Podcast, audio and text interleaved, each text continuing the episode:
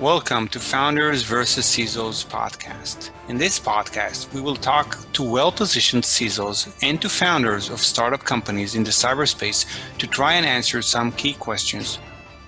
We'll pick the brains of leading CISOs in the industry and prominent founders in the industry to try and bridge the gap between market needs and sales decks. We'll discuss anything from market positioning to your whiskey of choice. Join us for a light talk. Let's start our for, first podcast with Hanan Schwarzbord, uh, the CISO of Marvell. Um, a quick introduction about Hanan. Started, uh, started with a career in IT, spent about 12 years with PMC Sierra, now Microsemi. You did your first relocation stint in Canada, spent about three and a half years at Sapiens as the CIO, and then moved to Marvell. We in turn pulled you from Israel to the Silicon Valley. And I think you're one of those IT guys who matured into the CISO role, uh, which means that you hold a unique position and perspective uh, around the ins and outs of IT, its challenges and dissonance between the, the IT and the information security and as, as the role of the CISO. Um, anything you wanted uh, to uh, to add? Uh, give a quick introduction about yourself. No, thanks, Ben. I think uh, uh, I think this is a good summary of uh, the stuff that I did so far. Pretty short, but we have to start somewhere. Yeah, yeah. Well, let me just add to that. I know that you're married plus three. I know your favorite uh, drink is whiskey. Uh, if you could just remind me the the brand that you like most. Um, my favorite brand is uh, Laphroaig. It's a it's a really smoked whiskey from the Isle of uh, uh, Isle and it's uh, something that I've been doing for uh, for a few years now. Good choice. Good choice. I I like the I like the Lagavulin. It's also smoky. You probably know that, right? Yeah, that's good as well. Great, great. So so Hanan, let me let me just uh, you know let's uh, start this session here. Um, I'm gonna ask you a big uh, a few few introductory uh, questions and let me tell you, uh, you might not like all of them, but uh, just feel free to, you know, answer to, to whatever you you like, and just feel free to, yeah, let's just keep this as an open conversation. Okay, so let's start with the first question. Um, what's one thing you wish you had known when you began your career? Uh, that's a good question. I think, and, and you mentioned that when we did the intro. Um, I started my role as as a very technical role. I've been doing uh, IT for probably more than 20 years now, um, and one of the things that you don't learn quick enough, or at least I haven't learned quick enough, is the difference between the IT point of view to the business point of view. And one of the things that you learn as you mature and and you get more experience is that the business comes first and not always IT. And I think what we are trying to do now, in my point of view now, as a CISO, um, is not how to, not always only how to secure the business, it's most of all how to make the business more um, resourceful and provide the business more options to be more successful. At the end of the day, I'm, I'm, my job at Marvell is to make the Marvell's team more successful. Um, and that requires us to come up with um, sometimes quirky solutions and a lot of times to find um, new innovations and new concepts new ideas to see how we can still secure the business and allow it to be more successful. Yeah. And actually, you know, that's a transition I've seen a lot of CISOs uh, go through in my career. And I think I've I've started seeing it more and more, uh, probably in the last five years or so, that CISOs really understood that their role was more of a business role than an whatever, like an IT focused role or uh, you know anything around vulnerability management role. I think I think in the last five years uh, is when I, I I started seeing more and more CISOs really hold like executives executive positions and you know really working with the business and not against it. Um, yeah i agree. I agree. I think that's where we all should be or not all of us but a lot of us should go to especially as a CISO, there's there's a lot of room for security operations teams and security operations management, and we need the teams to be able to to take what we sometimes envision um, and make that reality. And someone needs to go over the logs, and someone needs to harden the servers.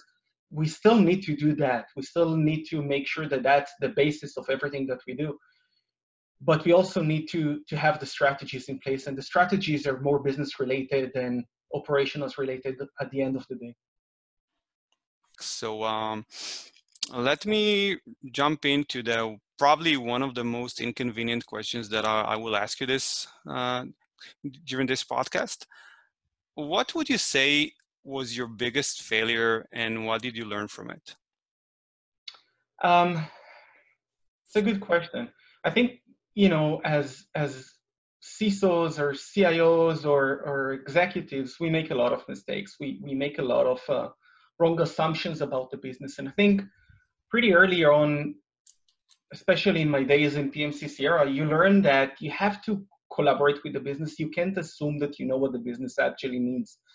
Um, one of the things that we learned during um, um, part of a, of a BCP training that we went through is that we understood that a lot of the assumptions that back then IT had about what are the most critical environments in the in in in the company we weren't completely off but we weren't exactly on target. And i think what i learned from that and, and going back to what i said earlier is that we don't need to assume it's really important that um, we talk to the business we communicate with the business and, and one of the things that we are trying to do now is to keep a very open line of communication with the business and work with them on the requirements and what they actually see as critical. Uh, a simple BIA would have solved that, but a lot of companies don't have the time and the resources to go through something like that. And I think as, as a CISO or as an executive in IT, it's really important, even if it's not always the most comfortable thing to do because they have different um, goals, maybe, um, we need to make sure that IT and cybersecurity even more aligns to those requirements. It's important to know that the business is going to go to the cloud or that we're going to remain on-prem, for example. Yeah. So basically aligning IT and information security, cybersecurity with the business goals and needs. Uh, th- this is what your big, uh, your biggest takeaway out of your one of your biggest failures, right? I, I think so. I think so. I think um, making sure that we're working on the same things is always important because we're providing the infrastructure. Would it be IT? In a lot of cases, security as well. It's really important that we find the new and in, in innovative ways to to actually allow allow that. Because if not, you know, the business will miss its target, and then you know, what's the point? Yeah, yeah, it makes total sense um, and I and I am in complete agreement with you about that. Um, so you know we've we've spoken about the biggest failure. Let's move on and you know ask you about your biggest accomplishment. If there is anything you want to share. I think you can share. Question. Yeah, that's a harder question. Um, I think you know I had a lot of success in my career, and and I think one of the things that I like more than anything else is is the interaction with my teams. I think a lot of the success that I had in my career, in a lot of cases, was to allow really smart people to to do what they they they like to do and put the right challenges in front of the right people. And I think I'm as strong as my team at the end of the day. Um, and I really feel that having a strong team allows me to be successful and to do what I need to be doing.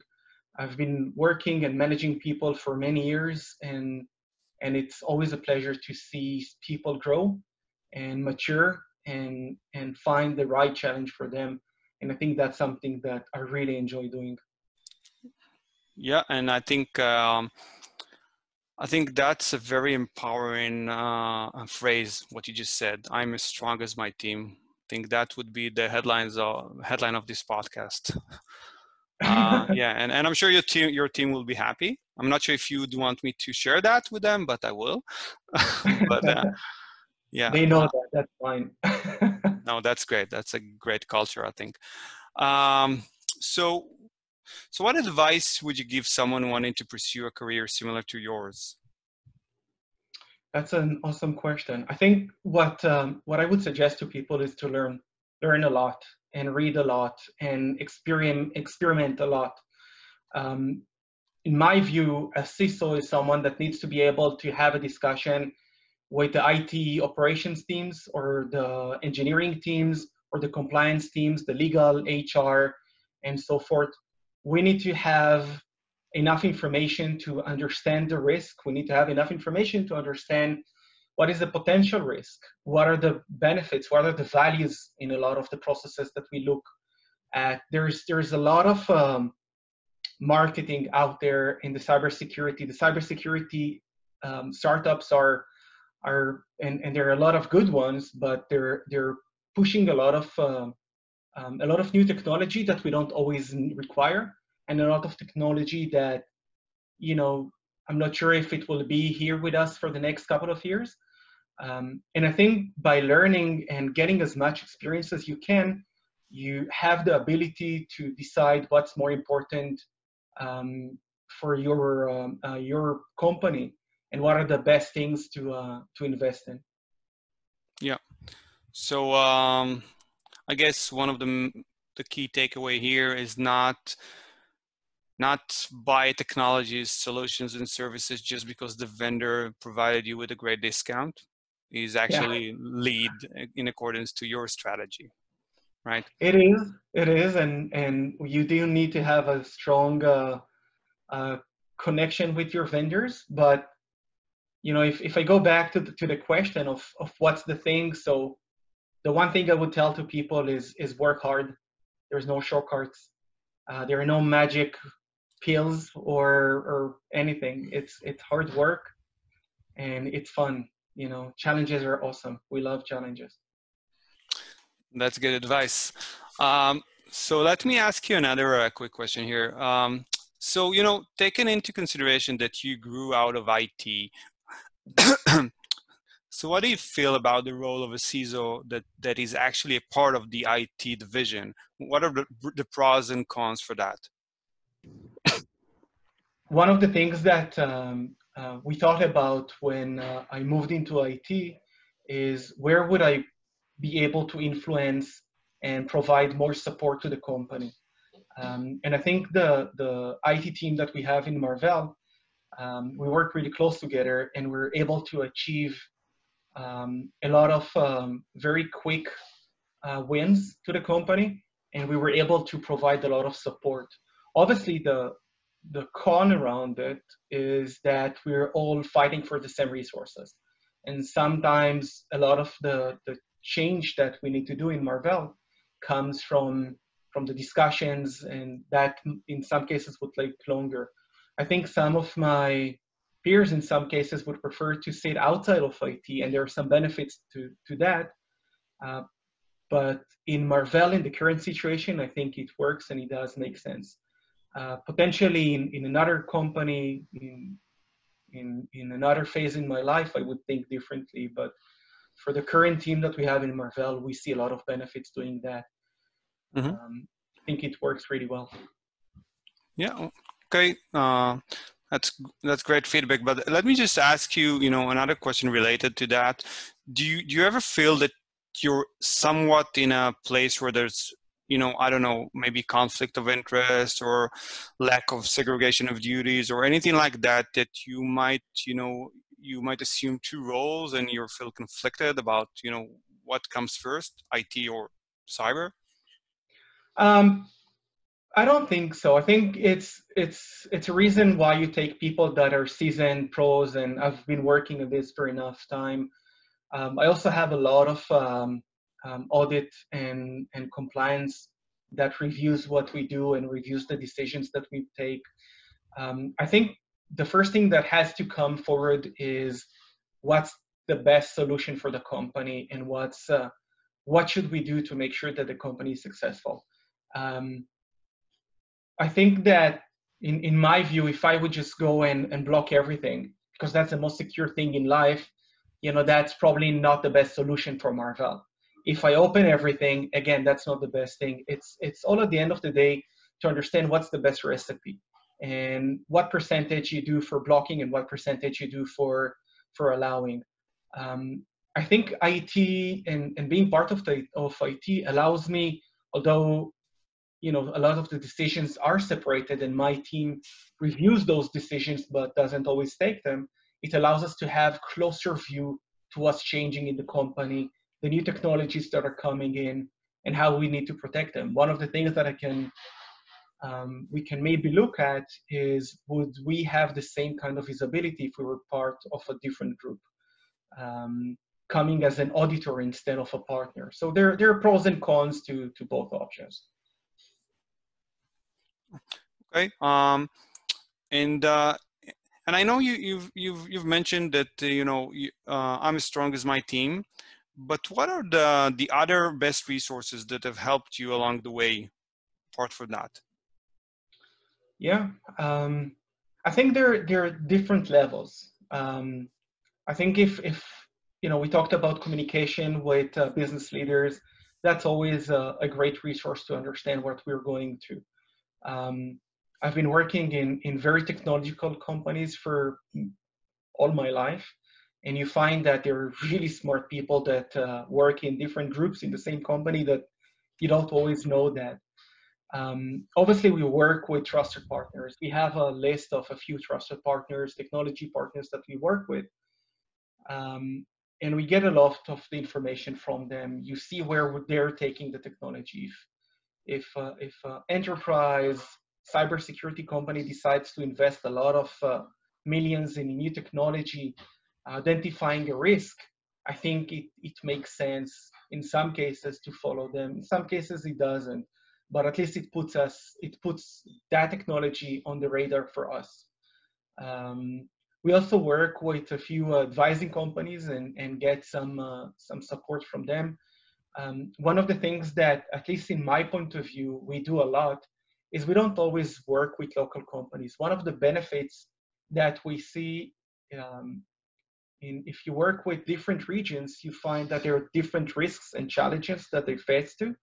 And because Marvell is a global company, and most of my life I worked in global companies, you end up understanding that you need the perspective. You need to understand what your team in India sees, and you need to understand what the, the team in China sees, or or the team in in in, in Europe. Um, and that helps a lot when you start planning your roadmap. Mm-hmm. Okay, so would it be accurate to say that for you, like a combination of a strong team, uh, strong uh, support network of vendors and advisors, and and possibly a global network as well. Would uh, would that sum it up? And Google, yes. And Google, yeah, of course, yeah. you can never. Uh, I, I can't even understand how we did anything before Google. But I don't uh, think we did anything before, but no. this is a commercial for them. So yeah, we are just watching like uh, you know one channel on the television or something like that. Yeah. Um, okay. Um, so I had another qu- quick question for you. Uh, can you name three people who have been the most influential to you? Um, sure. Um, I think it, it was a combination of of um, uh, people that helped me on the technical side, gave me my first chance, and allowed me to grow as a, as a professional, but also people that um, sort of helped me grow as a manager and to see, you know, what what is the value of communication and what is the value of of having a strong team. Um, and I see that a lot in in my teams today. You know, when you start as a when I started as a young leader, as a young manager, um, a few years ago, many years ago. Um, you know, it, it's sometimes hard to understand, you know, that you need a strong team. And one of the managers that I had back then basically explained to me the value of a strong team. You know, you're um, when your team is successful, you're successful. And I think that's something that you learn. So instead of looking for people that you don't feel threaten you as a, as a manager and, and won't be able to replace you, I want the guys that can replace me. I want the guys that are stronger and, and the guys that are smarter and will tell me what am I doing wrong. Um, I like people that that tell me, you know, that my ideas are or need some improvement and we still need to work on the plan because I think that makes me stronger and that makes my team stronger.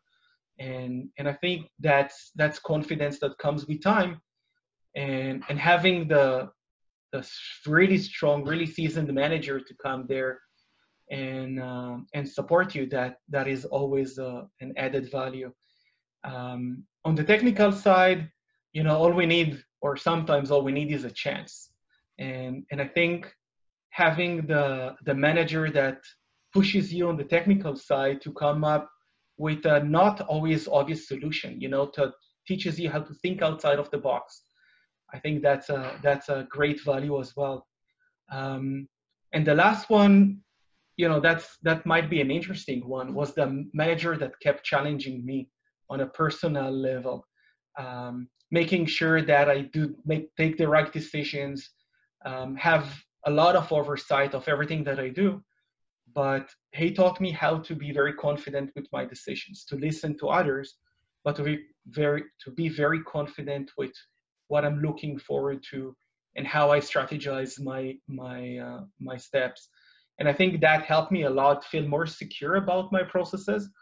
And it's it's interesting because that was that was a big challenge but a very rewarding challenge that i often go back to when when it's uh, it's a little bit hard. Um, and i think one of the things that i learned from that and and i really enjoy that i really like being audited. I like when there is an audit because i like someone else coming in and saying okay it makes sense. What you're doing actually makes sense. It takes some of the uncertainty out, you know, and as a CIO, as a CISO, um, there's a lot of uncertainty.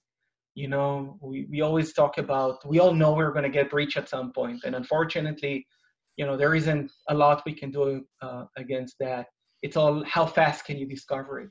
And having someone else coming in and saying, okay, your, your protection looks good. You're, you're, you're on the right direction. It, mm-hmm. it gives some comfort it, it helps a little bit. And I think that's something that um, was a was a hard lesson, but a very rewarding one and a very important one at this point of my career. Yeah, and I think I think the the professional world is divided between those who see audits as um, a check the box uh, type of thing, and those who look at audits as an opportunity to really you know get something reviewed and possibly get some value out of that as well yeah. And in, in my view it's it's i completely agree. It's part of the continuous improvement. That's where it has to be. Um, and we've been working a lot on improving our environment so it just makes sense. Yeah definitely. Um, so yeah, let's go go forward. I have another uh, question for you that I think you might like here. So the question goes like this: What is the one common myth about your profession or field that you want to debunk? Nice. Um, I think if if I have to choose one, I would say um, more products is is better. I think one of the things that um, some of our partners don't always understand, some of the vendors don't always understand that in the list of risks, and it's a long list that each one of us has, it's, it's not always smart to just throw more services and more resources and more, it, it just doesn't help. Um, we need to be very focused on what we're trying to deal with. We cannot throw technology for forever we have to go back, we have to consolidate, we have to make sure that there is there is a, a strong relationship between the vendors that we work with and that they can play nicely together. I, I know that you know there are a lot of new risks out there. There is a lot of new technology. It's it's hard to try and deal with everything at the same time. It's impossible to try and deal with everyone at the same time. I think that even if if I would double my team and double my resources, I wouldn't be able to treat each and every one of the risks out there. So we have to do some um, some math, and we have to come back with the strategy and the plan and and the logic behind it, and and we have to decide what is the, the technology that we want to try to invest uh, invest in. Um, and it takes time and it takes a lot of uh, experience to do that. And we're not always right, unfortunately. Uh, but I think what uh, what people need to understand and, and um, some of uh, some of the folks that we work with is that we, we just cannot keep trying to throw more technology on on issues. We need to to focus on what we're actually going going to do. Yeah, yeah, because otherwise, I think you just spend so much time on you know feeding those products working on those products and not necessarily getting the value that you need out of them and uh, I think that that comes back to to a topic that we've touched on uh, earlier in the conversation, where you know whether you want to lead or be led by whatever, by a vendor, a discount, or or anything else for that matter. Agree. Uh, uh, you know, a lot of cases we forget that you know if if the device is working and there is a, a beautiful blue light pinging in the server room, it doesn't mean that we finished the implementation you know the fine tuning takes long, the longest and, and it's the most important thing. Uh, making sure that it collaborates with the other tools that you have is more important than having the blue light in the server room. So um, we, we tend to to leave uh, not enough time to the actual fine tuning and more to the initial deployment. And i think that's something that you know a lot of my uh, a lot of the, the teams that I was uh, working with and the teams that I led didn't always remember that. Mm-hmm. Okay. Um, so uh, let me ask you a personal question that is mo- that that relates to me actually. Uh, as you know, I'm I'm the CEO of a group of companies. it's a consulting group. Uh, so if you could step into my shoes as the CEO of a consulting group, what would you have asked yourself that I didn't? In your opinion? Um, I, think a lot of people that work in, in sales, and unfortunately, as a CEO, you do a lot of sales. Um, people don't always stop to ask what is actually bothering me right now. What are my top five, top 10? And I know in a lot of cases we don't like sharing that because that opens the door to some other sales guy to come in I think it's it's important to understand the industry. I think it's important to understand the risk overall, and I think semiconductor manufacturing business is is going through a lot of challenge right now, and and that challenge is uh, um, is is new to us in a lot of cases, and we have to deal with a lot of risks that we didn't have to work with uh, in the past. Um, I think I what I would expect, or maybe expect is a big word, but I'm hoping people will stop doing, stop offering me money for my time. If if you have an awesome product, I'll be happy to talk to you.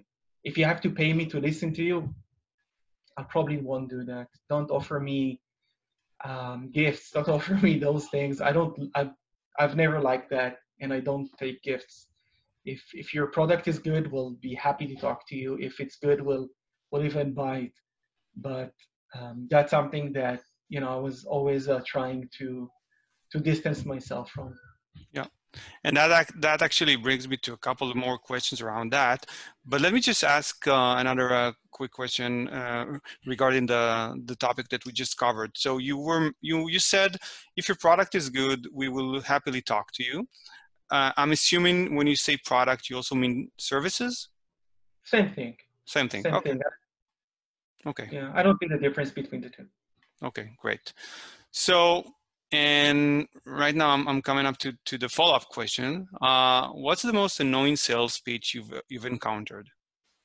Wow, there, there are so many. So many where, of them. Hard, where, what, what to choose here?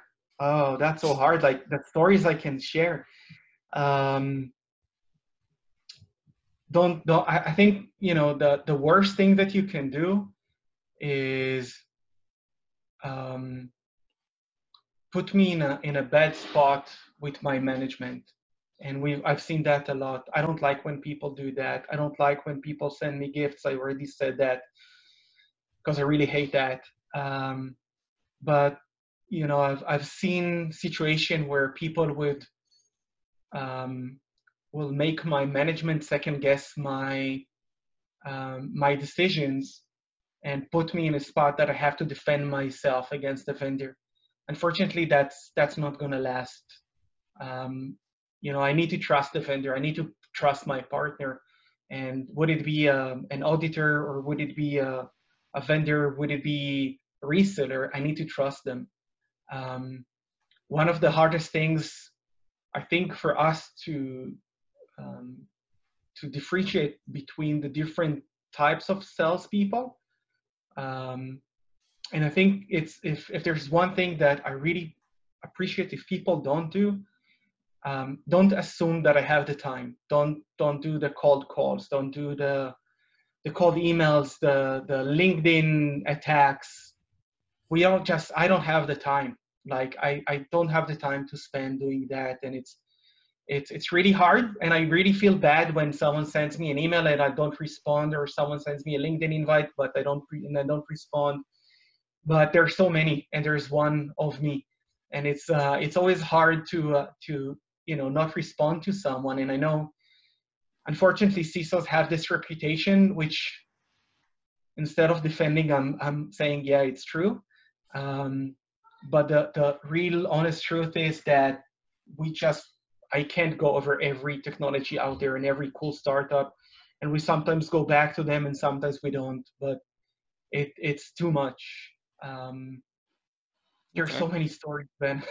I'm, yeah, I'm, thinking in my hand of a few of, of those, and it's funny now, but it wasn't then. When you're trying to build a partnership, you have to trust your partner. Um, so when I tell you that I don't have the funds for it this year, or I don't have the resource, and you know i can't make it this year or i don't think it's my priority. Trust me that it's not always a negotiation step. And being more pushy doesn't always help. Being a good partner helps. Mm-hmm. okay. I think that that would uh, that was a great piece of advice that a lot of the vendors out there might appreciate. But uh, now that we've covered what not to do can you tell me what it is that you you are looking for in a vendor or in, if you could possibly share, you know, any anything about that.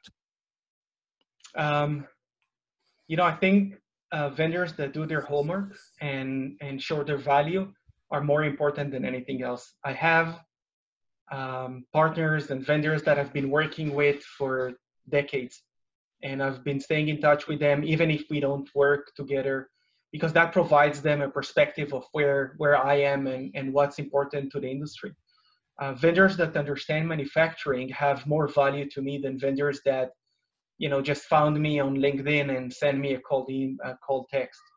Um, i see much more value in that. Um, i think and, and obviously in, in, in, my very limited visibility of what a vendor would do um, i see a lot of benefit you know in vendors that understand the long run you know not uh, be particular about you know you, you need to pay me three more cents for for um, for something to happen. And i think i would value more a vendor that will just help us and move on because he understands that there's going to be a follow-up uh, to whatever we were doing first and there's going to be a next stage and a next stage. And i think there is much more value in a vendor that that sees that um, and obviously working with with uh, sales for for most of my career you see the difference and, and you learn that really quickly. Um, I do like, you know, my team works hard, I work hard, and I like that the people I work with, the partners work um, to get the product um, and to provide us the, the resources that we need. And I think what I'm asking in, in, in a lot of my um, um communications with, uh, with salespeople is is to have an honest discussion. You know, I know it's a lot to ask, but um, and that's one of the reasons I hate PowerPoint. Death by PowerPoint is a real thing, um, and I think it's it's more to me it's more productive to have the discussion. I also think that what uh, people need to understand is that we don't always have the time. Um, when I get a, a strong reference from one of my colleagues you know that they've been working with a vendor they've been uh, getting the information from a vendor they're getting the results from a vendor. For me that's really important. One of the things that we will never do we don't buy new technology unless we talk to some of our colleagues and our peers and understand you know that it was a, uh, a successful uh, implementation. Um, we do cutting bleeding edge at sometimes, but it really depends on the technology and the benefit to the company. Um, I think talking to my team is also an option. Please don't flood my team. They work hard, they don't have time. But you know, if they strongly believe that you know there's a strong solution, there's a strong product that we need to review and we need to talk to, I think that's something that I will definitely be much more open to listen to. Mm-hmm. Um, mm-hmm. And maybe the last request, if I told you no once and I told you no twice, please believe me that third time it's still going to be a no. So give give me some space. okay, and so you actually partially answered my next question was which was um, I, I wanted to ask to ask you how can vendors actually connect with you in a non-intrusive manner and you kind of touched on that but if you wanted to give like you know some more clarity about that um, sure um, i think the industry is, is where um, i find a lot of um, a lot of the resources that i need in a lot of cases where we identify that we have a, a risk or we have a concern we have something we want to be focusing on we would reach out to our network uh, to my peers and colleagues and, and ask them, you know, what do you do? You know, what what policy did you de- deploy? What product did you deploy? Um, what information you know I should be looking into? How did the deployment went? And and and that saves me a lot of time. Um, and there are dozens and dozens of examples of of that being successful. At the same time, you know, going and and talking to um, uh, to my team in some cases where my team is interested in the technology because they know what I would be looking into. Uh, that could be helpful as well. But again, my team has even less time than I do, so getting to them is is um, as hard as as talking to me. Um, and I think in a lot of cases, what I would be looking for is uh, finding the market leaders and and to hear about that. So we follow a lot of the market, uh, the, the press releases and, and the changes in the market. So a lot of times we'll reach out to vendors ourselves. Um, sometimes it's more successful, sometimes it's, it's not. But if you're trying to um, to push something, you know, you have to be careful um, because too much is is is as bad as not contacting us enough. Um, if a vendor leaves us with a bad taste in our mouth, if I, if I can say that, it's going to be hard to forget that. Mm-hmm. Yeah. So, ah, uh, and one more thing, sorry, I forgot about it earlier. Um, moving between companies, you know, that's always uh, fun, but you have to remember that, you know, a lot of my priorities in company A would be different in company B. So assuming that we're going to use the same technology, it, it's not true. Um, I use what's right for the company, not not the guys that I used to work with uh, before. Um, and I found that some vendors or partners are find that hard to believe and uh, hard to deal with. So there you go. Okay. I got everything off my chest now. I'm free. Sounds good. So uh, I'm guessing uh, like the traditional 12 touch points with a potential prospect will not work with you. Um, sending emails and emails and calls and on top no. of calls. Yeah, yeah. Please don't. Yeah, don't, you don't have to worry about me. I won't. uh, okay, so you know, so I, I, I had another question to ask you about uh, how and where can listeners, if they want to, if, how can they connect with you online?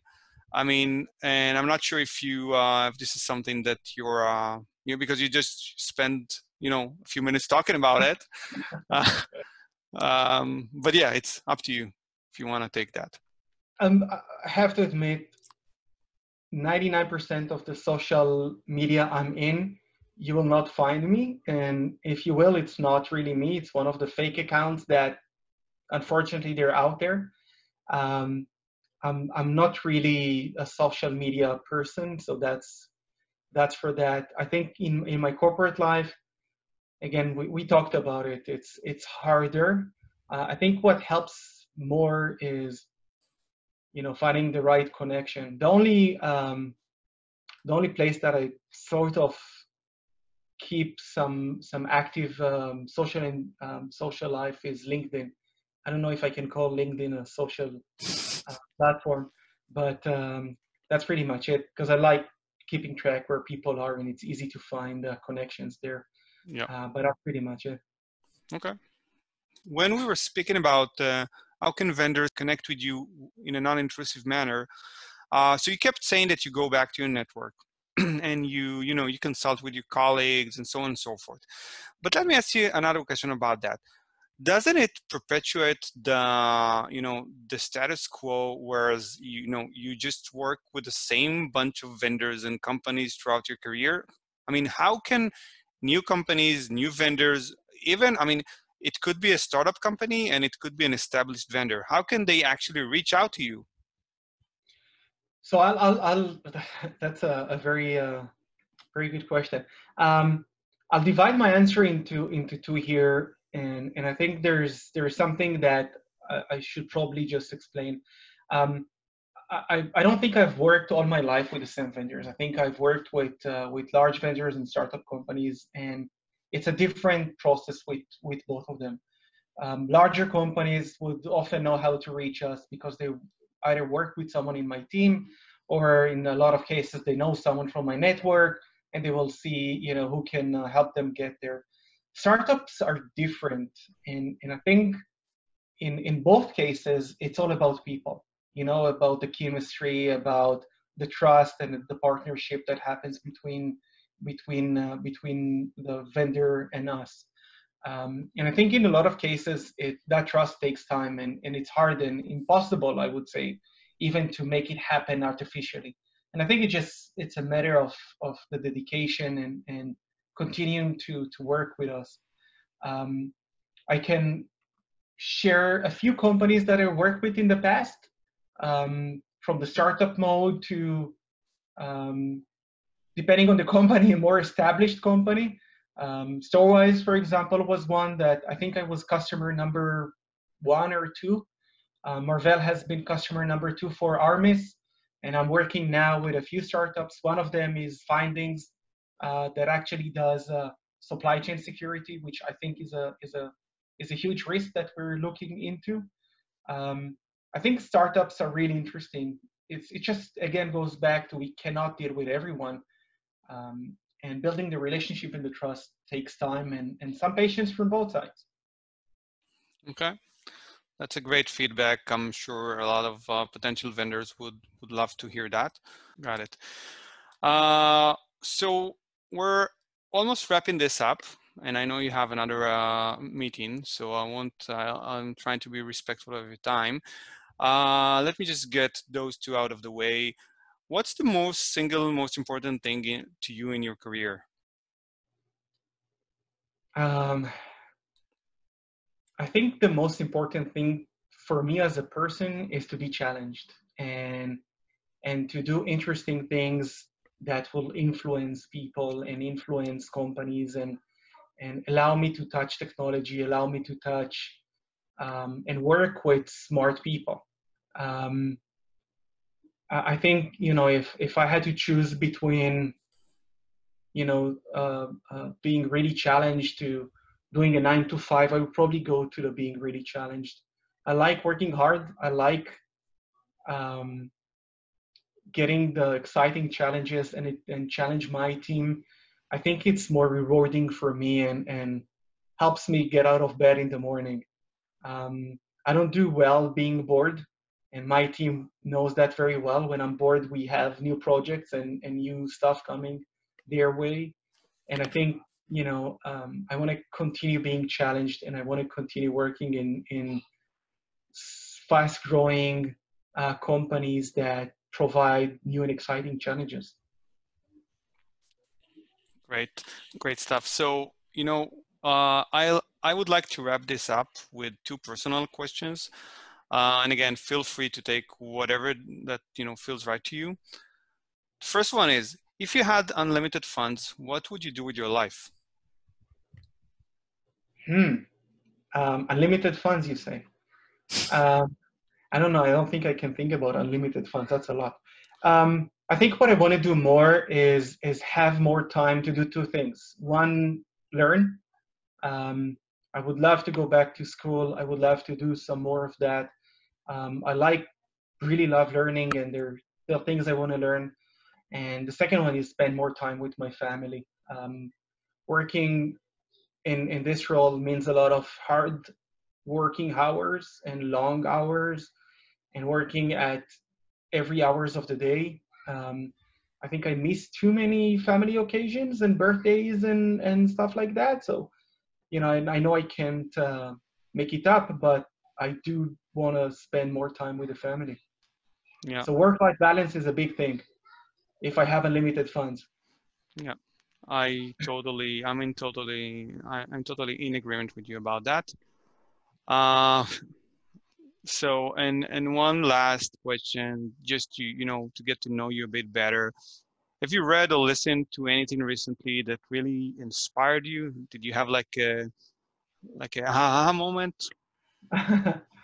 um i don't know if there's something in particular i, I read a lot of uh, a lot of things at the same time um so i can some cases it takes me years to read a book um I think one of the books that I just finished reading is uh, is an Israeli book um, by uh, Professor uh, Yossi Assur. Um, the name of the book is When You Ran Out of uh, Hot Water. I don't know if it's translated to English or not. I'm, I'm sorry, but um, it, it's a book that talks about decision making and how to make the right decisions. Um, it helps when you look on on some of the things that you have to uh, to do on your day to day. And I think one of the things that you learn in life, and and I don't know if that helps or not, but um, is to understand that in some cases, not making a decision is worse than making the wrong decision. And in a lot of cases, we need to make a decision and potentially go back and fix it. We need to have the right information. We need to have the right teams. We need to have the right resources, but we also need to make the decision. Um, so, really awesome book. Okay. Thank you for sharing. Um, any parting words you'd like to leave our audience with? Um, I don't know. I think we went through a lot of stuff. So thank you very much for uh, inviting me for the first podcast. And uh, I hope to be invited again for the 100th one. And uh, thank you very much for your time. Same here, Hanan. Thank you. Thank you for joining us for another episode of CISO's Insiders. Hope you enjoyed today's episode. For more professional content, please check us out on social media.